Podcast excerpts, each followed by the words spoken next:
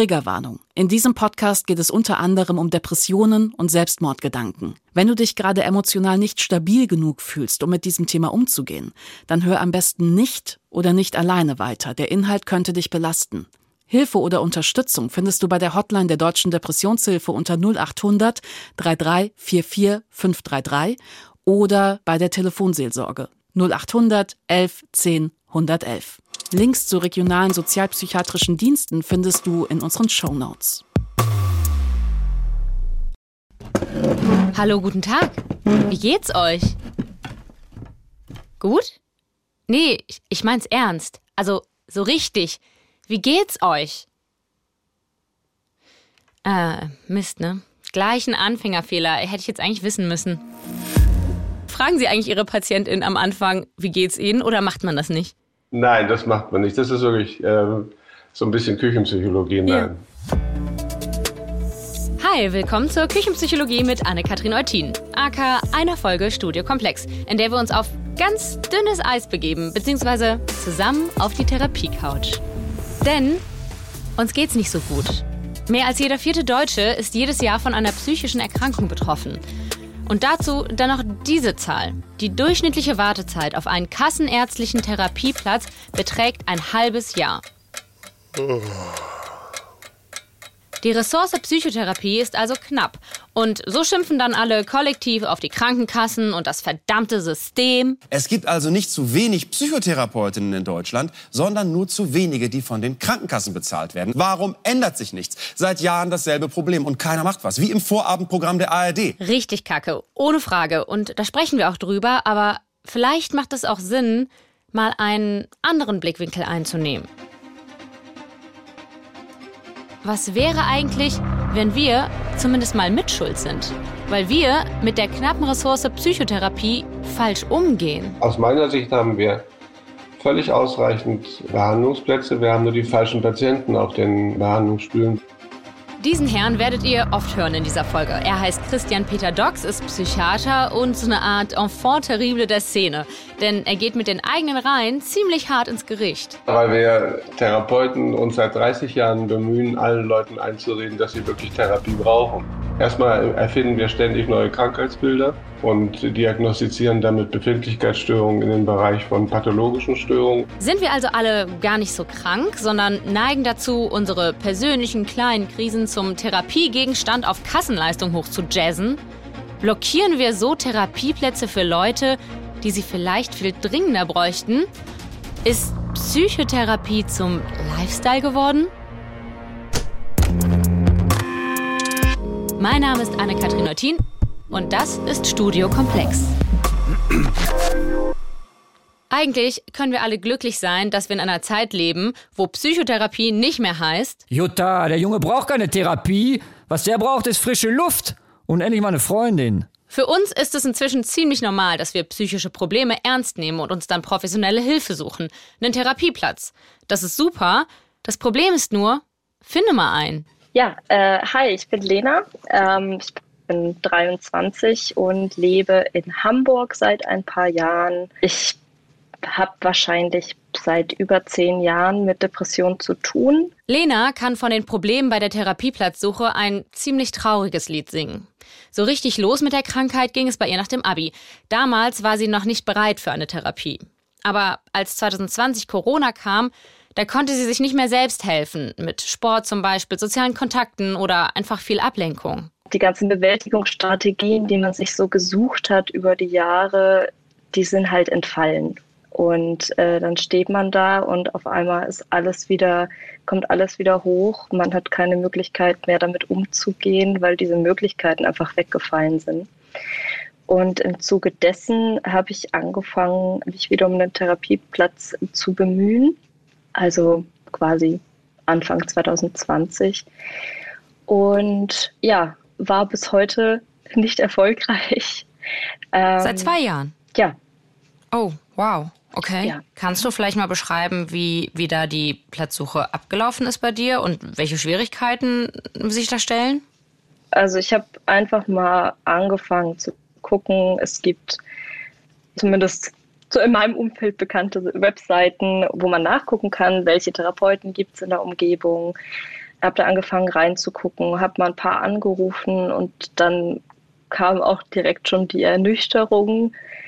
Ja, alles zu. So führen keine Wartelisten mehr. Ähm, man kann sich nicht irgendwie auf eine Warteliste setzen lassen oder sonst was. Mhm. Es ist ja in Deutschland so, dass man innerhalb von vier oder sechs Wochen, ich bin mir nicht sicher, ein Erstgespräch zur Therapie vermittelt bekommen muss. Ich war auch bei diversen Erstgesprächen. Äh, da ist leider ein, ein großes Problem, das nicht so wirklich berücksichtigt wurde, weil die Therapeuten und Therapeutinnen ja, die müssen diese Erstgespräche anbieten, selbst wenn sie wissen, dass sie keine freien Plätze haben. Es ist somit für beide Seiten äh, wirklich äh, ja, verschwendete Zeit, wenn ich es mal so sage, ähm, weil ich sitze da in einem Erstgespräch nach dem anderen, offenbare mein gesamtes Leben, reiß natürlich Wunden auf und weiß aber auch ganz genau, dass die mich nicht aufnehmen werden. Das habe ich eine Weile versucht und war einfach ja, ziemlich genau vor einem Jahr, glaube ich, an einem Punkt, wo es einfach nicht mehr ging. Also ich, ich wusste nicht, wie und ob es weitergehen soll. Und äh, bin dann auf Anraten einer Freundin, habe ich mich an äh, eine Klinik in Hamburg gewendet. Die haben mich glücklicherweise für einen stationären Aufenthalt aufgenommen. So wie Lena geht es vielen Menschen, die einen Therapieplatz suchen. Wobei zwei Jahre erfolglose Suche schon krass sind. Laut Bundespsychotherapeutenkammer warten 40 Prozent der PatientInnen länger als ein halbes Jahr auf einen Platz. Das ist ganz schön lange, gerade wenn man krank ist. Bei körperlichen Leiden würde man ja auch nicht sagen, Hi, ich habe hier eine Entzündung im Anus. Uh, das sieht schlimm aus. Kommen Sie doch nächstes Jahr im Juli wieder. Klar, psychische Leiden sind weniger offensichtlich, aber das heißt nicht, dass sie weniger schlimm sind. Im Gegenteil, Lena hat ja gerade gesagt, ich, ich wusste nicht, wie und ob es weitergehen soll. Sprich, Lenas Lage hat sich zugespitzt, bis sie suizidal wurde. Sieben Wochen war Lena in der Klinik. Es war eine sehr gute Entscheidung auf jeden Fall. Und danach ging es weiter wie vorher. Das Problem war, dass einfach keine Nachsorge da ist. Also gar nicht. Und ich habe natürlich schon während des Aufenthalts wieder weiter geguckt, wo kann ich denn ambulant nach dieser stationären Behandlung hin. Und auch da keine Chance. Also alles, alles zu. Dann habe ich bei meiner Krankenkasse auch äh, beantragt, dass sie mir die Kosten für, eine, also für einen privaten Therapeuten übernehmen. Mhm. Und denen hat aber nicht ausgereicht, wie viel ich schon unternommen habe. Also ich hätte noch so und so viele Anrufe und so und so viele Erstgespräche tätigen müssen, bevor sie diesen Antrag überhaupt bearbeitet hätten. Ich habe das noch ein bisschen weiter gemacht und dann nach zwei, drei weiteren Erstgesprächen habe ich einfach gemerkt, die wenige Energie, die ich habe, werde ich nicht investieren in Erstgespräche, deren Ausgang ich kenne nämlich mhm. dass kein Platz für mich da frei ist. Kannst du das beziffern? Wie viele Erstgespräche musst du denn da führen? Was erwarten die dann, bis du ähm, einen Platz bei einem privaten Therapeuten bekommen kannst? Ich weiß gerade gar nicht, wie viele Erstgespräche ich vorher hatte. Fünf bis zehn vielleicht. Und ich glaube, sie wollten noch mal so um den Dreh haben, dass ich Erstgespräche besuche.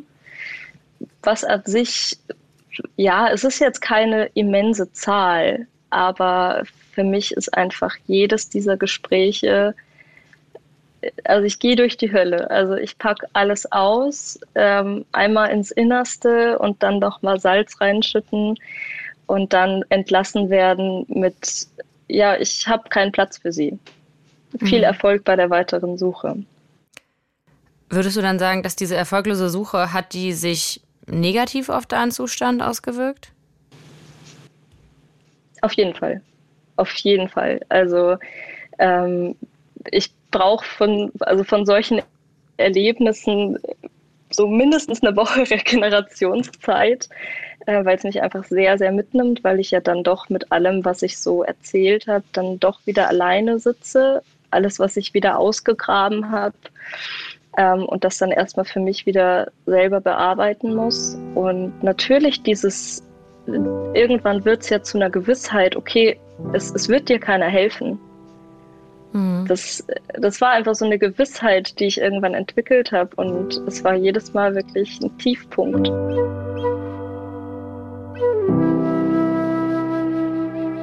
Was Lena beschreibt, klingt einfach nur furchtbar, ist aber, und das macht es noch furchtbarer, schon seit vielen Jahren ein riesiges Problem bei der Therapieplatzsuche in Deutschland. Leute warten ewig oder auch mal vergeblich.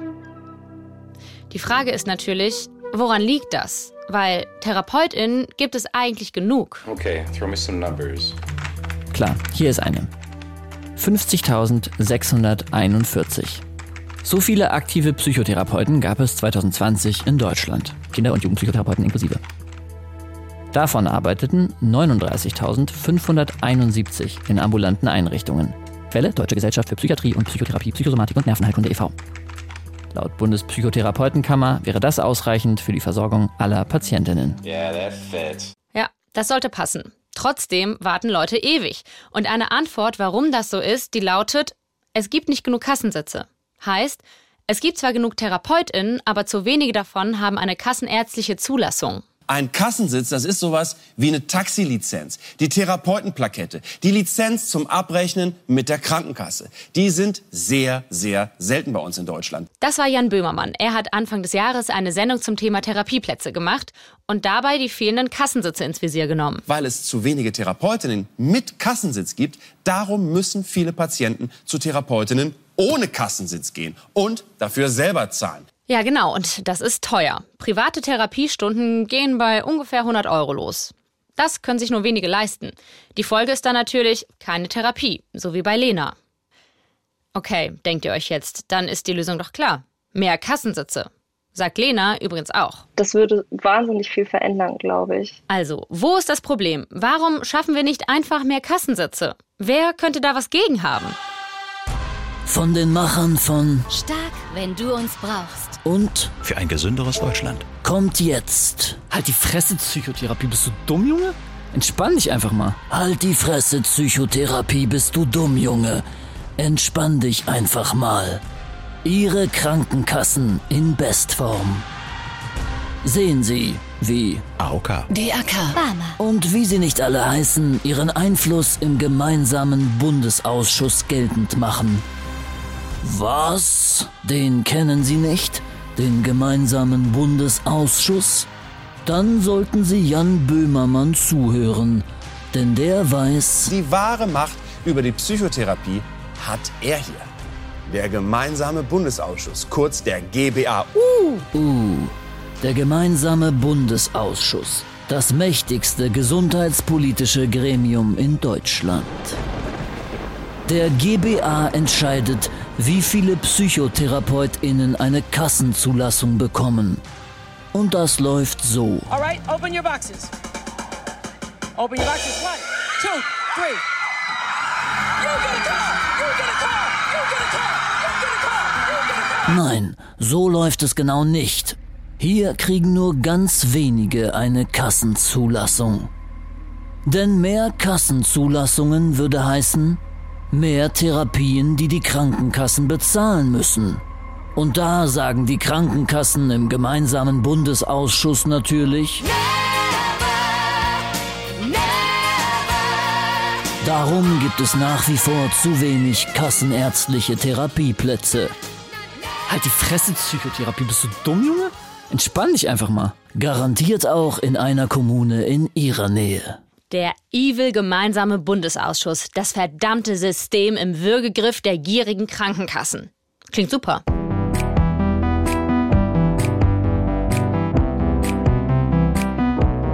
Aber vielleicht ist das nicht die ganze Wahrheit.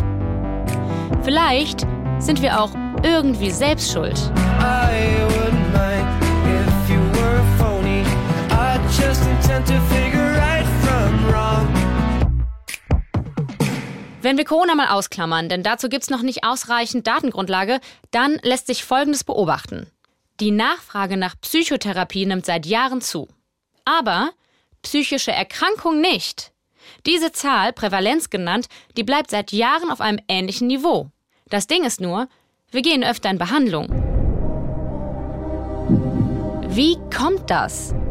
Ich glaube, dadurch, dass heute viel mehr über psychische Erkrankungen gesprochen wird als noch vor ein paar Jahren, ähm, sind wir halt so ein bisschen sensibilisierter dafür und merken vielleicht eher so, hey, ich habe vielleicht wirklich doch Therapiebedarf und dann sucht man sich einen Therapieplatz das ist Pia Kabitsch. Ich bin Psychologin, Wissenschaftsjournalistin und Buchautorin und kläre auf den sozialen Medien über Psychologie und psychische Erkrankungen auf. Pia trägt also mit dazu bei, dass psychische Erkrankungen und eine Psychotherapie zu machen entstigmatisiert wird erstmal ein Segen, dass es entstigmatisiert wird, weil jeder, der Psychotherapie in Anspruch nehmen muss, sozusagen, sollte auch Psychotherapie in Anspruch nehmen. Ne, wenn du dir ein Bein brichst, gehst du ja auch ins Krankenhaus. Das Problem ist halt, bei einem Knochen lässt sich ziemlich gut feststellen, ob der gebrochen ist. Ob die Psyche aber einen Bruch hat oder doch eher nur einen Knacks und wie man das dann behandelt, das ist nicht ganz so eindeutig. Möglicherweise ist ein Nachteil, dass dann äh, auch Personen sich in Therapie begeben oder denken, sie benötigen eine Therapie, wo der Leinsdruck vielleicht gar nicht so groß ist und dafür dann äh, Menschen mit äh, wirklich sehr schweren psychischen Erkrankungen keinen Therapieplatz bekommen. Und darum ist es eben auch wichtig, dass wir Psychotherapeutinnen dann gut schauen, wer braucht was. Ja, das ist auch eine ganz wichtige Psychotherapiefrage. Und wir haben ja nicht nur die Psychotherapien, ähm, ambulant oder stationär, sondern wirklich sehr, sehr viele andere auch ähm, Hilfsangebote. Also es gibt ja auch viele Präventionsmaßnahmen schon, dann gibt es auch sehr viel Hilfe zur Selbsthilfe gerade auch äh, in den letzten Jahren wirklich sehr gute äh, Internet- und mobilbasierte Tools ja auch, die man auch erstmal nutzen kann. Eva Lotta Brakemeyer ist Professorin für klinische Psychologie an der Uni Greifswald. Und sie meint damit natürlich nicht, hier, ihr schwerst depressiv und jetzt reißt euch alle mal zusammen und holt euch eine App. Aber in manchen Fällen muss es keine Therapie sein. Auch wenn ich es generell top finde, dass eine Entstigmatisierung stattfindet, kann es halt auch zu interessanten, sagen wir mal, Neuinterpretationen von Psychotherapie kommen. Also als Werbung würde ich mir das ungefähr so vorstellen. Dein Job ist so stressig, dass du abends erst um sechs aus dem Büro kommst? Deine Kollegin benutzt immer wieder deine Lieblingstasse? Ich hab da was für dich. Therapie. Mach doch einfach eine Therapie und danach kannst du wieder richtig gut performen. In Aufzügen fühlst du dich irgendwie unwohl? Vor vielen Leuten sprechen macht dich nervös? Tu deiner Seele etwas Gutes mit Therapie. Und alle deine negativen Gefühle lösen sich einfach in Luft auf. Und sollte es in deiner Beziehung gerade nicht so laufen, habe ich noch etwas ganz Besonderes für dich. Paartherapie. Zwei Therapien zum Preis von einer. Gleich anrufen und endlich wieder kuscheln. Und wo haben wir dieses Lifestyle-Marketing mal wieder her? Hm? Na klar. USA! USA! USA! Das, was ich auch noch als Problem so ein bisschen sehe, ist, dass viele Leute gar nicht wissen, was Therapie genau bedeutet, dass es halt wirklich eine Behandlung ist von der Erkrankung, ne? Und das ist halt nicht so wie in Amerika, da gibt's ja Therapy, also Therapie, und dann gibt's aber auch dieses Counseling. Pia Kabitsch nochmal, die Psychologin und Wissenschaftsjournalistin. Dieses Counseling, dieses Beratende. Und das machen halt einige um halt irgendwie, äh, ich sag jetzt mal, so ein bisschen Struktur ins Leben zu bringen irgendwie und so ein bisschen, das ist so ein bisschen wie so ein Coaching hier in Deutschland. Und dort sagt man dann aber halt irgendwie, ja, jeder sollte mal zur Therapie gehen.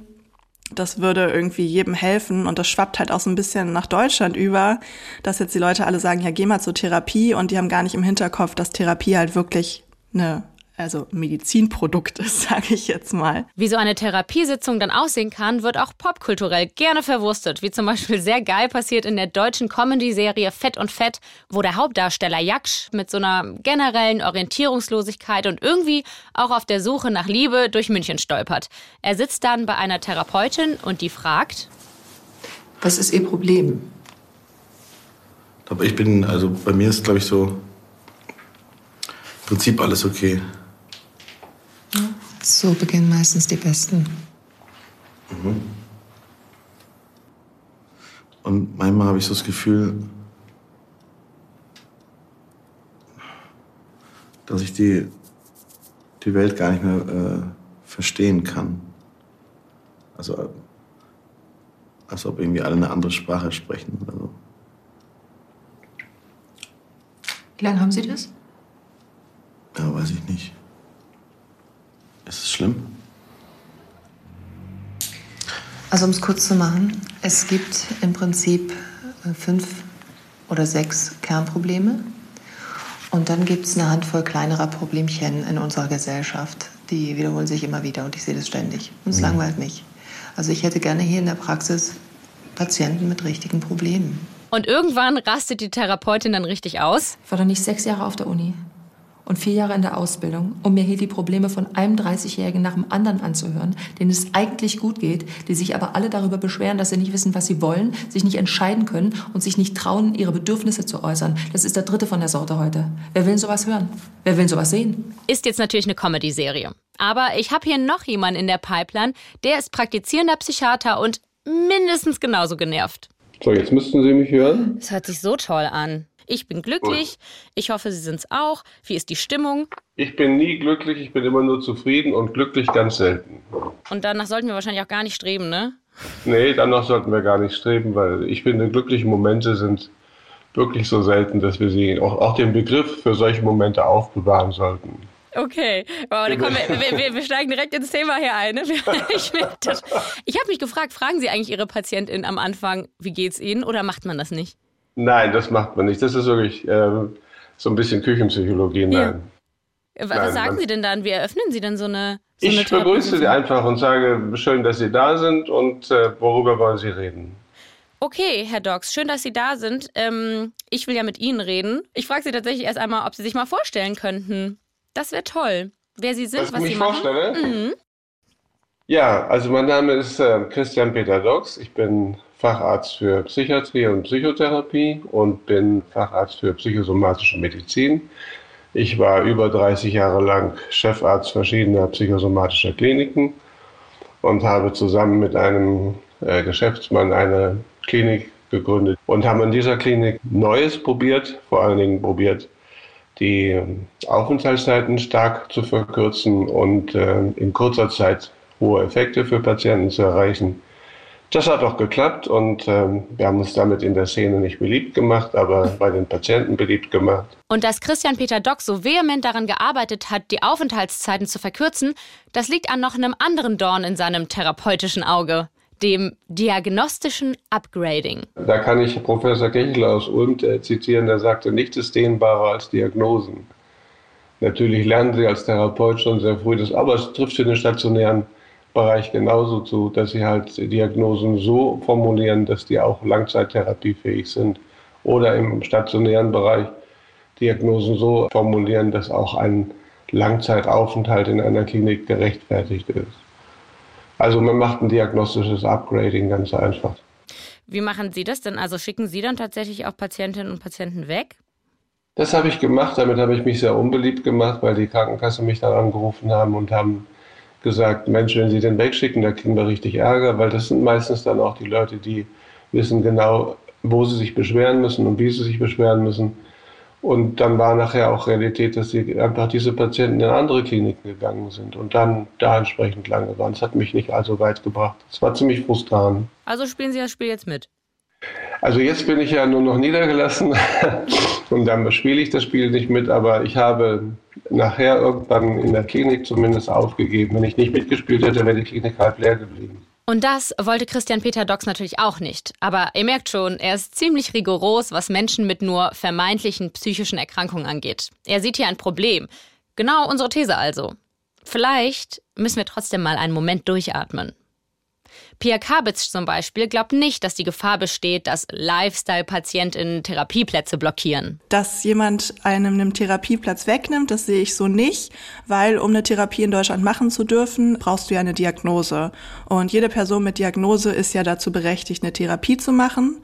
Und ähm, ich habe das auch viel bei YouTube irgendwie mitbekommen, dass die Leute in den Kommentaren so geschrieben haben, ja, ich weiß gar nicht, ob es mir schlecht genug geht sozusagen.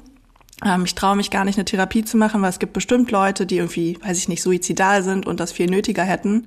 Und das finde ich persönlich schwierig. Es ist halt auch wirklich ganz, ganz glattes Parkett, Menschen unter Leidensdruck ihr Leid potenziell abzuerkennen. Fühle ich mich persönlich nicht so wohl mit. Mache ich dann aber ja individuell zum Glück nicht. Dafür gibt es ja die TherapeutInnen mit ihrer Diagnostik. Lea Sophie Richter, auch Psychotherapeutin, erklärt dazu. Wir haben natürlich unsere Manuale, ne, denen wir folgen, also wie jetzt zum Beispiel das ICD-10 oder ähm, das DSM. Ich unterbreche kurz. Der DSM und der ICD-10 sind Diagnosekataloge. Während der DSM ausschließlich psychische Erkrankungen klassifiziert, enthält der ICD-10 sämtliche medizinischen Erkrankungen. In Deutschland wird mit dem ICD-10 diagnostiziert. Ein Beispiel gefällig? Wenn Sie wissen wollen, ob Sie unter einer Agoraphobie leiden, beantworten Sie folgenden Auslöser mit einem Ja. Sie haben Angst vor dem ÖPNV oder davor, ein Flugzeug zu betreten? Check. Sie haben Angst, sich in eine Schlange zu stellen oder sich in eine Menschenansammlung zu begeben? Check. Ah, Sie haben ja schon die Mindestanzahl erreicht. Klasse. Herzlichen Glückwunsch zu Ihrer Agoraphobie. Um die Kriterien für die Diagnose zu erfüllen, muss die Angst mindestens ein halbes Jahr andauern. Da haben wir schon unsere Kriterien, denen wir dann folgen. Es ist so ein bisschen, Sie können das mal ausprobieren. Sie können mal sich das ICD und das DSM mal durchlesen. Also man selber, wenn man das ungeschult macht, denkt häufig, dass man relativ viele Störungsbilder hat, wenn man das durchliest. ja, ich kenne das noch aus dem Studium. ja, also das kennen Sie vielleicht noch und das ist ein bisschen die Krux an der Sache. Ne? Und deshalb ist es eben auch wichtig, dass man dann eben auch so Sachen wie Symptomchecklisten macht oder auch Tests im Vornherein, um dann auch zu wissen, okay, das ist es jetzt nicht. Aber die Seele ist variabel und es kann sich alles verändern. Mm, das hört sich jetzt nicht so zu 100% überzeugend an, dass wir damit eine glasklare Diagnostik durchführen können, oder?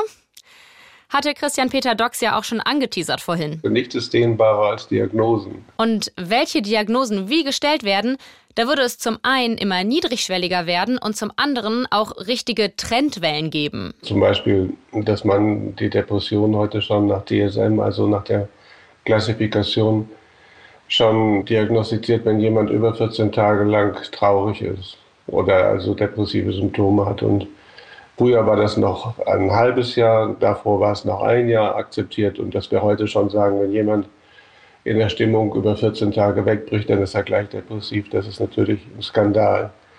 Außerdem haben wir immer solche Wellen. Wir haben gerade so diagnostische Wellen. Jetzt sind gerade wieder die Autismus-Diagnosen stark nach oben. Asperger geht stark nach oben. Dann haben wir ADHS-Welle gehabt.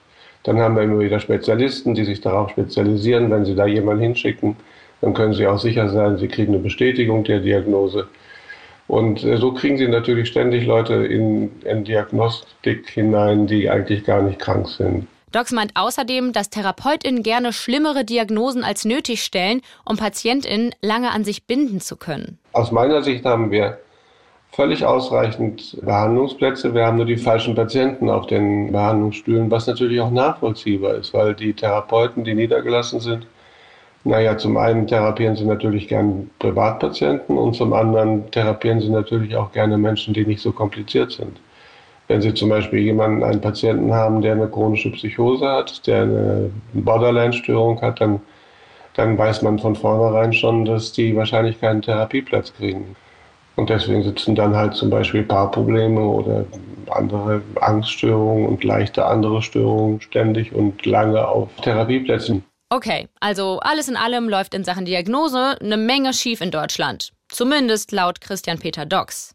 Die Psychologin und Wissenschaftsjournalistin Pia Kabitz hält aber dagegen. Also du hast halt immer schwarze Schafe, ne? Und es gibt halt auch immer Therapeuten oder Therapeutinnen, die jetzt auf ein bestimmtes Gebiet irgendwie, in dem sie sich, sag ich mal, jetzt wohlfühlen irgendwie und da dann halt vielleicht leichtfertiger eine Diagnose vergeben, weil sie halt sagen, ja cool, in dem Feld, ähm, da behandle ich gerne. Aber das dürfen die halt auch nicht, ne? Man muss sich ja da an gewisse Regeln halten und es gibt Diagnoseverfahren und die sind halt standardisiert. Hm, schwierig, schwierig, weil ja, die Diagnoseverfahren sind standardisiert aber auch, wie sie angewandt werden? Das ist das Schlimme. Es wird nicht kontrolliert, was gemacht wird. Es wird natürlich mit einem Antrag gestellt. Wissen Sie, man muss ja einen Antrag stellen, um die Psychotherapie zu beantragen. Mhm. Aber was da drin steht und was man dann macht, das sind, äh, da sind Welten dazwischen. Mhm. Und äh, danach, wenn Sie den Antrag gestellt haben und Ihnen sind von nehmen wir aus 60 Stunden genehmigt worden, das kontrolliert kein Mensch mehr.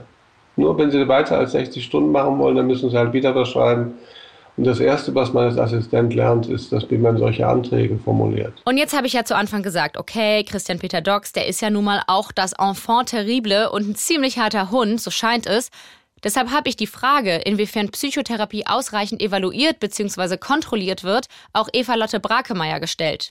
Ihr erinnert euch an sie? Ich habe hier an der Universität Greifswald die Professur für klinische Psychologie und Psychotherapie und bin zugleich Direktorin des Zentrums für psychologische Psychotherapie. Auch Brakemeyer stellt fest, vieles wissen wir eben nicht. In Deutschland äh, haben wir noch das Gutachtersystem und dann äh, werden die äh, Therapien eben bewilligt und was dann passiert, äh, hat niemand quasi einen Einblick die Therapien laufen. Denn äh, was Therapeutinnen auch haben, und das ist ja auch etwas, was, ähm, was viele Menschen und in vielen Bereichen wir dem unterliegen, das ist der sogenannte Positiv-Bias, also dass wir uns häufig überschätzen.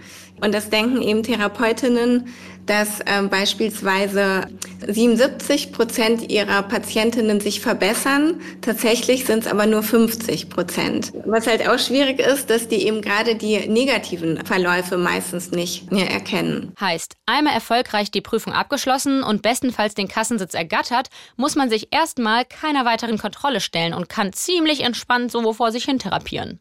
Laut Studien kommt es dann bei ein bis drei Prozent der Therapien zu sogenanntem unethischen Verhalten. Zum Beispiel sowas hier. Schwere Vorwürfe gegen Kinderpsychiater. Fachleute werfen ihm vor, zweifelhafte Diagnosen zu stellen und zu häufig ein ruhig stellendes Medikament einzusetzen. Falsche Gutachten. Salzburger Psychologe angeklagt. Wolfratshausen. Therapeut muss wegen Vergewaltigung dreieinhalb Jahre in Haft. Die fehlende Kontrolle gilt natürlich auch für MedizinerInnen.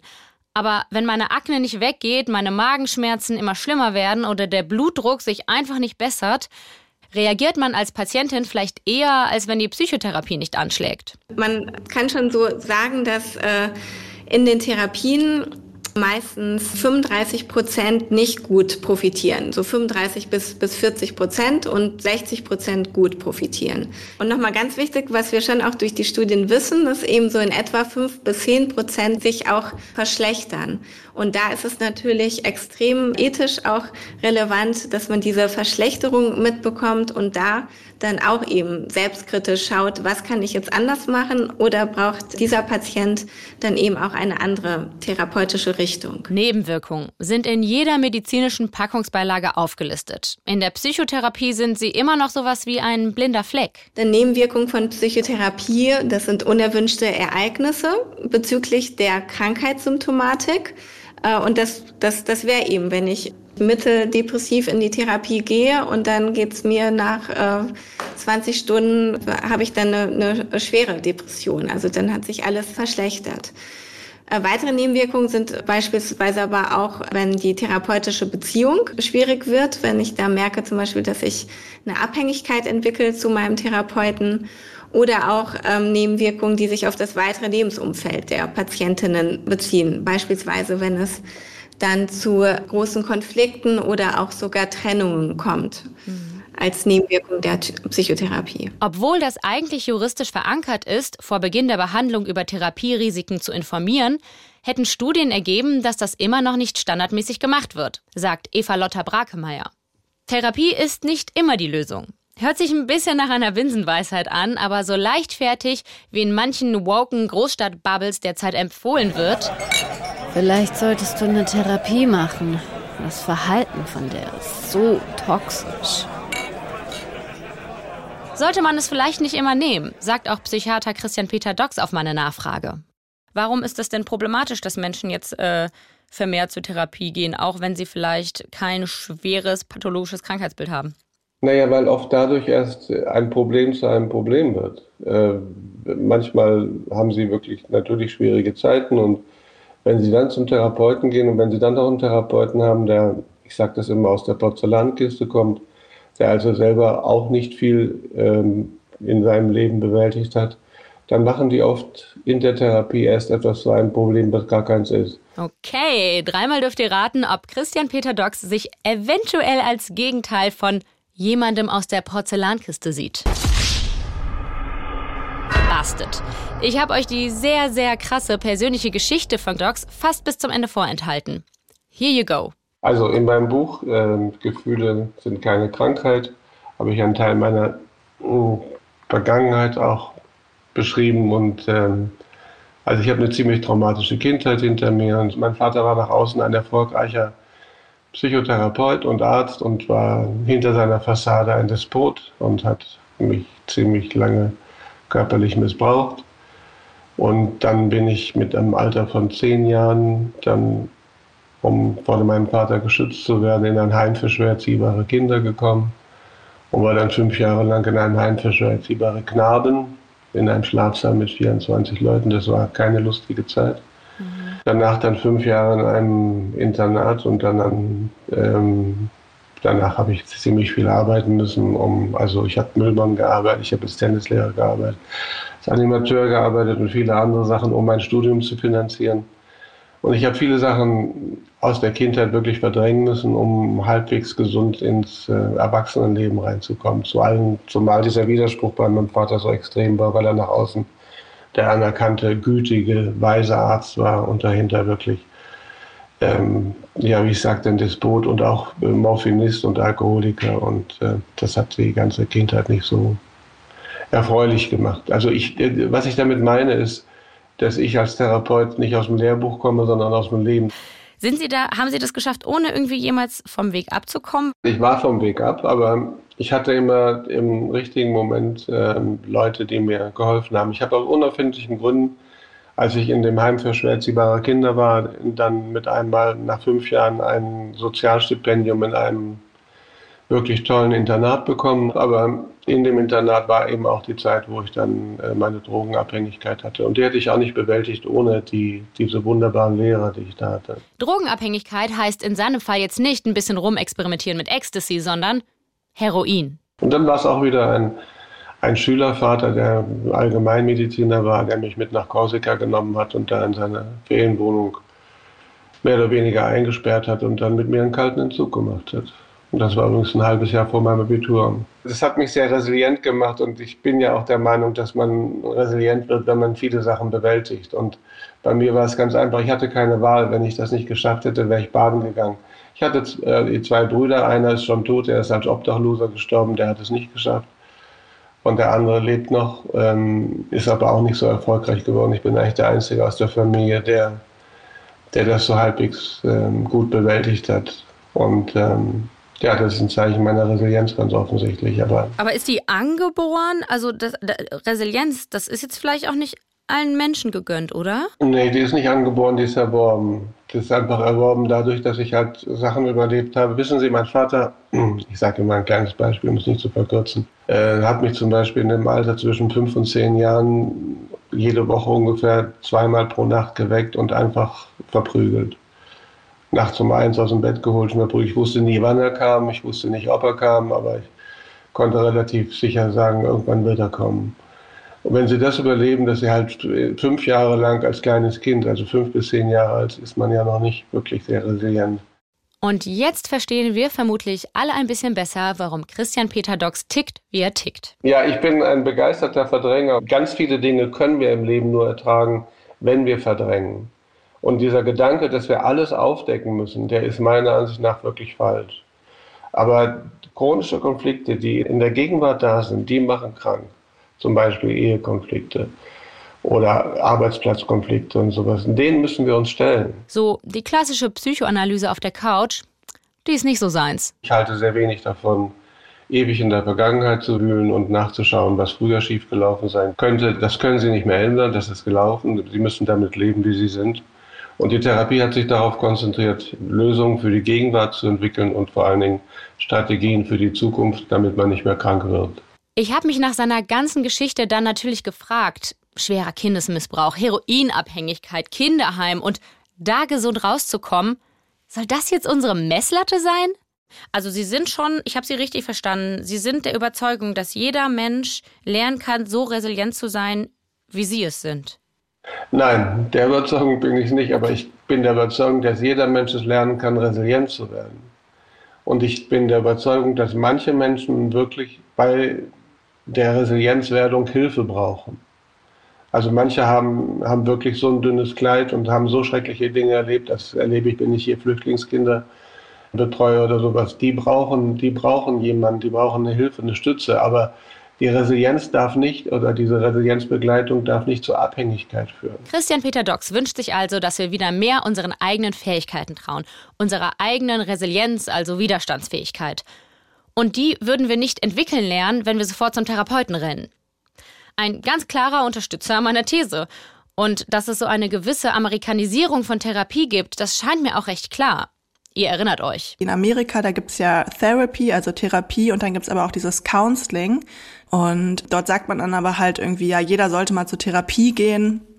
Das würde irgendwie jedem helfen und das schwappt halt auch so ein bisschen nach Deutschland über. Trotzdem ist es bei etwas so extrem individualistischen wie dem persönlichen Befinden sehr schnell, sehr anmaßend, sich da ein generalisierendes Urteil erlauben zu wollen. Mach ich nicht. Mach ich einfach nicht.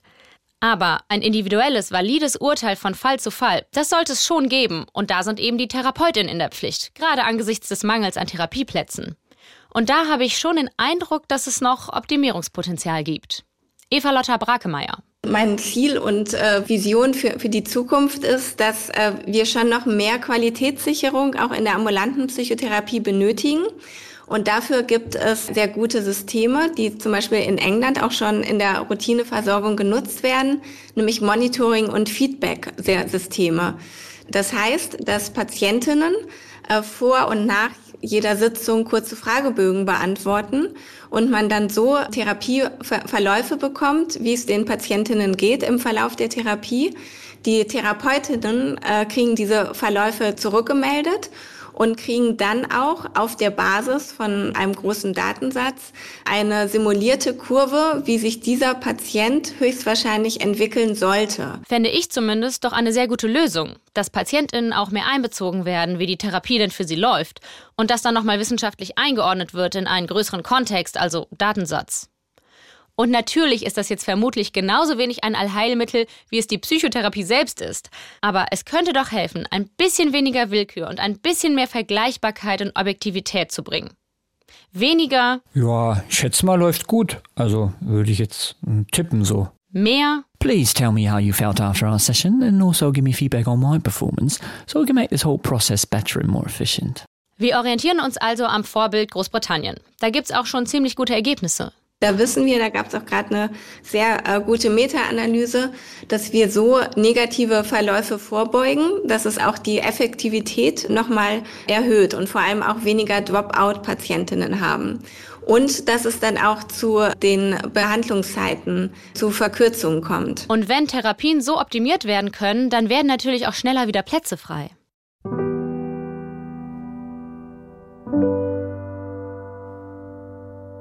Wo wir gerade beim Thema sind. Ich schulde euch noch eine Auflösung, ob Lena, die Frau mit Depression, inzwischen einen Therapieplatz bekommen hat. Hat sie nicht. Aber gerade sucht sie auch keinen. Grundsätzlich würde ich sagen, jeder sollte ab und zu mal so einen therapeutischen Check-in machen. ähm, und ich denke auch immer noch, dass es nur weil es mir jetzt gerade sehr gut geht, weil gerade in meinem Leben irgendwie alles gut läuft, heißt ja nicht, dass die Ursache weg ist und dass die Depressionen einfach weg sind. Sie sind, sie sind ja da, ich kann nur einigermaßen gut damit umgehen. Dementsprechend denke ich, dass es immer noch sehr, sehr wichtig für mich wäre. Ähm, aber gleichzeitig schreibe ich dem also dass ich selber damit gut umgehen kann, einen mindestens genauso hohen Stellenwert zu. Einfach auch nicht die Verantwortung jetzt auf einen Therapeuten äh, zu übertragen und mir, mir, muss jemand helfen, sondern in erster Linie, ich kann mir auch selber helfen und ich, ich muss mir auch selber helfen, weil ähm, ja, ich bin immer noch für mich selber auch verantwortlich.